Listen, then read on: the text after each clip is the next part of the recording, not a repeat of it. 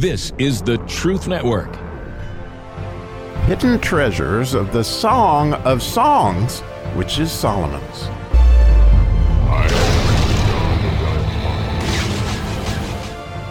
So, in today's episode, I thought it would be good, or I felt led by the Holy Spirit to climb back up maybe to 30,000 feet and review the third chapter overall, since we have now finished those verses, which are really, really um, connected to our our you know our whole plan here was to discover more of these statutes that are described in the 119 Psalms. So just to kind of look at where we are in that verses chapter 3 as we've talked about I hope you're following along and if not you can certainly go back and and listen to all the other episodes on the Song of Solomon. And but as we finish up chapter 3, I just want to review um, the idea of the letter Gimel, because as I as I started out saying that there are eight chapters in the Song of Solomon, and the eighth letter in the Hebrew alphabet is the letter Het. And the idea that we need to learn these statutes, and you know, even at the end of the, the, the 119 Psalm, right, that we our lips will utter praise when we have learned thy statutes, and so that word statutes is a het and it's followed by a kuf. And the idea of that is our marriage to God, which has a lot to do with the third chapter of the Song of Solomon, obviously, our union, and then our holiness, which is also has to do with our proximity. And as we get closer to God, we obviously uh, would require to be holy. And so, in order for us to even have that happen, we need the third chapter in the Song of Solomon. As we'll review a minute, I just want to think about that in the whole idea of the progression of the first chapter being representative of the letter Aleph, and the second chapter being representative of the letter Bet. And so here we find ourselves representative of the letter Gimel. And so to me, this verse is significant when it comes to idea of the Gimel. And so if you review those verses in the 119th Psalm, the Gimel section, the third section, I think it's really helpful because you might remember that you know, in the Gimel section, it starts out with deal bountifully with thy servant according to thy word, right? And, so, in our own way, we're asking, we're seeking, like you, you, you might remember how the Song of Solomon 3 starts out by night on my bed, I sound him, I sought him whom my soul loveth. In fact, the first three or four verses are all about seeking Jesus. Well, the second verse in the Gimel section is open our eyes to behold wondrous things out of thy law, and even. Uh, the fourth verse being, you know, our souls breaketh for the longing of thy statutes that has at all times, right? So all that you can tell the seeking that has to do with the letter Gimel, which very much is connected to the idea of prosper. But in order to prosper, you first got to be looking.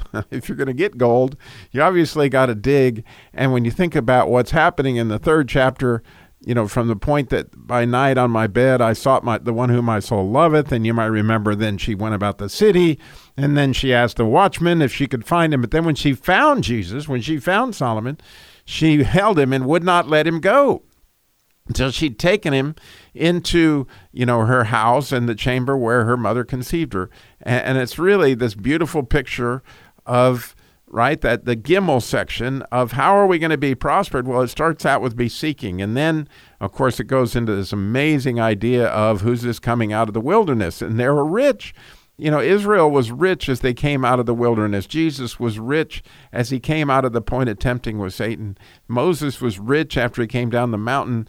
Um, you know, the idea as we go through this testing, then, you know, after we've we, our marriage, we, we you know Jesus is going to make us rich. Rich. Well, you might remember as we studied the Gimel and we talked about the Gimel that the idea of that is it looks like a foot, and that foot is chasing after the Dalet to give back what's been stolen from it, right? And when you think about this verse, excuse me, when you think about this chapter as the idea of you know, Jesus chasing after us to give us back what's been stolen, it seems to fit along these lines just perfectly. But the other aspect of the Gimel section of the 119th Psalm has to do with this humbling, right?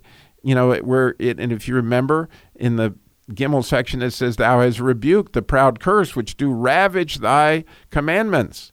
you know, and then roll away our reproach and contempt for thy judgment, you know, for we guard thy testimony. So the idea of the gimel is when you get rich, you also have a tendency to get proud. And, and so something has to happen in order you f- to get humbled, which is kind of what happens in the Gimel section. But when you think about what happens at the end of the Gimel section of the third chapter of the Song of Solomon, remember this is the part where we're going to behold Jesus' crown of thorns that literally we placed on his head. See, humbling us that we can get to this place of the Dalet. Because as we head, in, head into chapter four, we're going to go into the Dalet chapter and when you think about the letter Dalid, it starts out the first verse in the Dalid section is my soul cleaves to the dust. In other words, we got to be humbled in order to get to the point where you know we are the beloved. Because the Dalid is the word that, that Jesus uses throughout the Song of Solomon when he refers to his love, it is Dalid Vav Dalid, which is a you know that idea of this humbled servant but also the beloved one. And the the vav is sort of a delighting in the loving one which is that idea of daviding or david. You know even his word was the beloved right? And he was the one who you know was after god's own heart so as we enter into the dalid section as we begin to take up this um, you know, we, we can't help but think that, wow, God has given us this phenomenal riches, just unbelievable what he's given us in his word. And, and a friend of mine at Bible study was at this morning, actually, Harold, you know, said it's like the bum that's out there lying in the garden, excuse me, in the gutter when he's got the key to the mansion that's that's behind him that's unbelievable but for some reason he sleeps in the gutter. Well here we are with bibles everywhere. We have uh, information superhighway. We can study things that used to take people years to research. We can find out in milliseconds. Yet, so often we find ourselves sleeping in the gutter when we have these unbelievable riches. We have unbelievable riches when it comes to the of, of the information that's available to us on the Word of God. It's unbelievable, but yet we have to get to that place where our souls cleave to the dust, right? And so by seeing, I really, really, really love the way the third chapter ends. That we, we see the crown with which Jesus was crowned by his people, his mother, meaning me, right?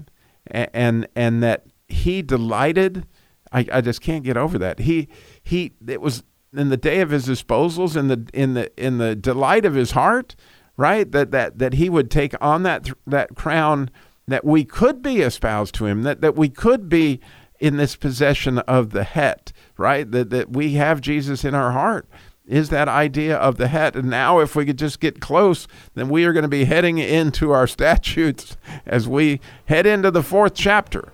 And, and so I thought it was cool to just go back and think about wow, how did this third chapter relate to the idea of the letter Gimel, and how does it get us closer in our search of what are these statutes? Thank you for listening.